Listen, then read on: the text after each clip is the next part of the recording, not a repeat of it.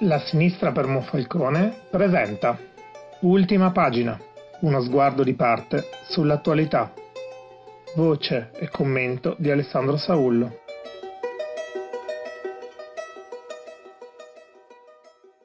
Bentornati a Ultima pagina. Quando ci siamo salutati il mese di gennaio era appena iniziato ed aspettavamo ansiosi le primarie del centro-sinistra.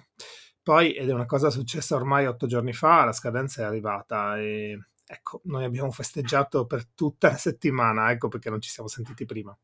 Comunque, qualche retroscena ve lo racconto meglio nei prossimi minuti, dopo aver eh, parlato del resto del menù di oggi. In questi giorni di fuoco, infatti, c'è anche l'uscita clamorosa di scena dell'assessore alla sicurezza della giunta Cisint e la mobilitazione contro il taglio degli alberi in piazza. Cominciamo! Le primarie alla fine sono state un evento faticoso ed intenso. Oltre 620 persone, in maggioranza uomini, in regola con il Green Pass e il diritto all'elettorato attivo, hanno partecipato e si sono distribuite nelle 10 ore di apertura dei seggi, una frequenza superiore ad una persona al minuto, per capirci. Allora, per decidere se l'affluenza è stata tanta o poca, invece di prendere il numero secco, vi proporrei di affrontare le cose con criterio. Bisogna considerare innanzitutto che un'affluenza tra i 500 e i 600 cittadini era quella largamente prevista alla vigilia, considerando le difficoltà create dalla pandemia e dalla richiesta di Green Pass for- rafforzato, oltre alla scelta del mese di gennaio come mese delle primarie, che sicuramente non facilita la partecipazione. Alle primarie di Roma l'anno scorso, primarie considerate un successo, votarono in primavera circa 42.000 cittadini in una città di 2.765.000 abitanti circa un po' come con le dovute proporzioni siamo Falcone se ne fossero presentati poco più di 400. Questo per dare dei numeri. Aggiungo che a Roma c'erano 130 sezioni elettorali, a Monfalcone una. Insomma, i numeri servono a far capire a chi contesta l'affluenza, parlando di cose magari successe vent'anni fa e senza confrontarsi con un presente un po' più difficile, un po' più complesso, che ci sta marciando un po' sopra e critica perché in questi giorni magari è in difficoltà su altre cose, su altri piani. Poi che dire, eh, se vuole la destra potrebbe anche lei convocare la cittadinanza a parlare e confrontarsi sui programmi e sui candidati, ma quello che invece ci pare faccia anche in questi giorni è rimanere appesa ai desideri e alle aspettative di una singola sola persona, che tra l'altro pare non aver deciso ancora definitivamente cosa fare da qui a primavera. Archiviata comunque la questione dell'affluenza, veniamo ai risultati. Alla fine, contro molte previsioni, ma secondo la volontà degli elettori, ha vinto Cristiana Mussolini. Ha portato a votare per lei più di 250 persone, con una vittoria che si è consumata come una maratona podistica durante lo spoglio. L'ultimo pareggio è arrivato sui 100 voti pari. Da lì in poi la candidata rossa di cuore e di capelli ha sempre tenuto dietro il portabandiera del Partito Democratico, finendo per ottenere la vittoria matematica quando mancavano poco più di una decina di schede da scrutinare. La vittoria di Cristiana però non è solo la vittoria della sinistra, anche se noi siamo comprensibilmente molto contenti. Rappresenta la scelta coraggiosa dei cittadini che hanno premiato cinque anni di opposizione quotidiana alla CISINT, che si sono ricordati di tutte le mattine in piazza, delle centinaia di comunicati, della sua capacità di essere un punto di riferimento in questi anni per chiunque volesse pensare o costruire un'iniziativa di opposizione. Insomma, ha vinto perché è sembrata a tante e tanti la candidata che può tenere testa ad Anna Cisint. Oggi Cristiana ha una nuova responsabilità.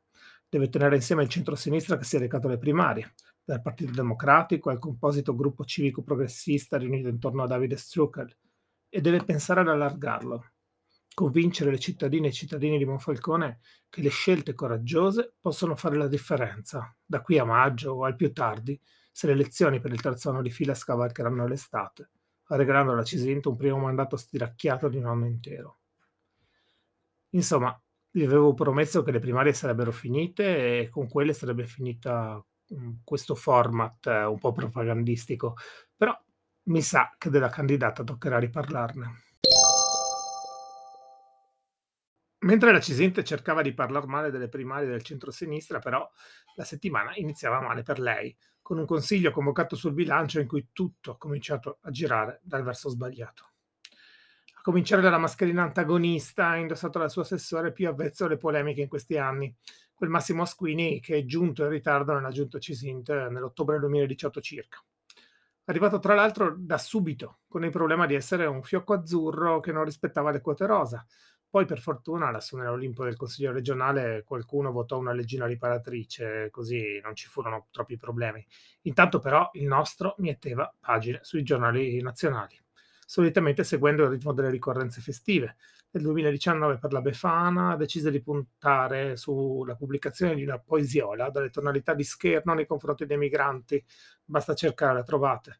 Dopo le polemiche di Rita, qualche indignata richiesta di dimissioni e le sue tardive scuse, arriviamo al 2020. Questa volta la ricorrenza è la festività laica del 25 aprile, iniziativa dell'AMPI, che al tempo proponeva di cantare Bella Ciao dai balconi un 25 aprile di lockdown, penso che non ce lo siamo dimenticati. Evidentemente allergico a certa musica, diciamo che l'assessore alla sicurezza si lasciò andare a una battutaccia sui social, immediatamente ripresa alla ribalta delle cronache. Baraonda di polemica, giustificazioni e passa così un altro anno. E poi 2021, qui, mentre nel corso dei mesi la Lega di Governo sempre di più prendeva sulla scia anche del presidente della regione Friuli Venezia Giulia toni di apparente responsabilità istituzionale, l'assessore ed ex segretario cittadino del Carroccio sposava invece la causa dei cosiddetti no pass, fino al punto di rimanere fuori dal teatro per mancanza di Green Pass nell'ultima festività in esame in questa breve carrellata, l'8 dicembre 2021. Le ultime battute sono presto raccontate ne ferisce più la penna che la spada. Così, se Asquini è passato indenne da bufere di ogni tipo nel breve triennio del suo referato, stavolta nessuno ha potuto proteggerlo dall'attacco frontale inferto del direttore del Piccolo di Trieste, che ha invitato la Lega a prendersi la responsabilità di metterlo alla porta più presto. D'altronde, che Monestier non avesse più pazienza con lo sguaiato movimento No Pass, lo si era capito dopo le contestazioni che il giornale aveva, tra l'altro ingiustamente, subito dai manifestanti a fine settembre All'epoca mm, il direttore aveva ricordato che il piccolo aveva resistito per 140 anni ed avrebbe continuato a farlo. Asquini non ne ha resistito più di tre. Terzo tempo per la questione degli alberi della piazza. Sabato in piazza un flash mob molto partecipato ha rimesso al centro del dibattito l'imminente inizio dei lavori in Piazza della Repubblica. Eh, l'iniziativa ha unito un po' di sinistra cittadina, gli ambientalisti, cittadine e cittadini comuni arrivati in piazza per ascoltare e semplicemente domandarsi per quale strana crociata ideologica sia così necessario stravolgere quell'angolo di città sequestrando alberi e panchine. Sì, perché la furia iconoclasta contro la piazza attuale viene da lontano. Chi ha buona memoria si ricorderà che uno dei primi provvedimenti della sindaca è stato quello di levare le panchine dal lato nord, per finire adesso con la deportazione degli alberi dal lato sud. Eppure non ci vorrebbe tanto per cambiare un po' le cose, cambiare un attimo il progetto e salvare i lecci e le panchine. Rispettare quel pezzo di territorio potrebbe essere un vantaggio politico e anche economico. La verità è che con il progetto della piazza la sindaca ha fatto annunci e propaganda per un buon biennio, ha intrattenuto per settimane i lettori del piccolo con un referendum tra colonna leonina e palo della luce. E poi ha deciso che erano belli tutti e due. Ha fatto poesia sulla futura piazza riqualificata e ha accumulato però, e nessuno se lo ricorda, circa un semestre di ritardo sull'inizio dei lavori, promessi in agosto e che forse vedranno la luce per la fine di gennaio. E non sono chiare nemmeno le tempistiche di fine, vista la divisione in vari lotti. I lavori, però, sappiamo che inizieranno dal lato nord.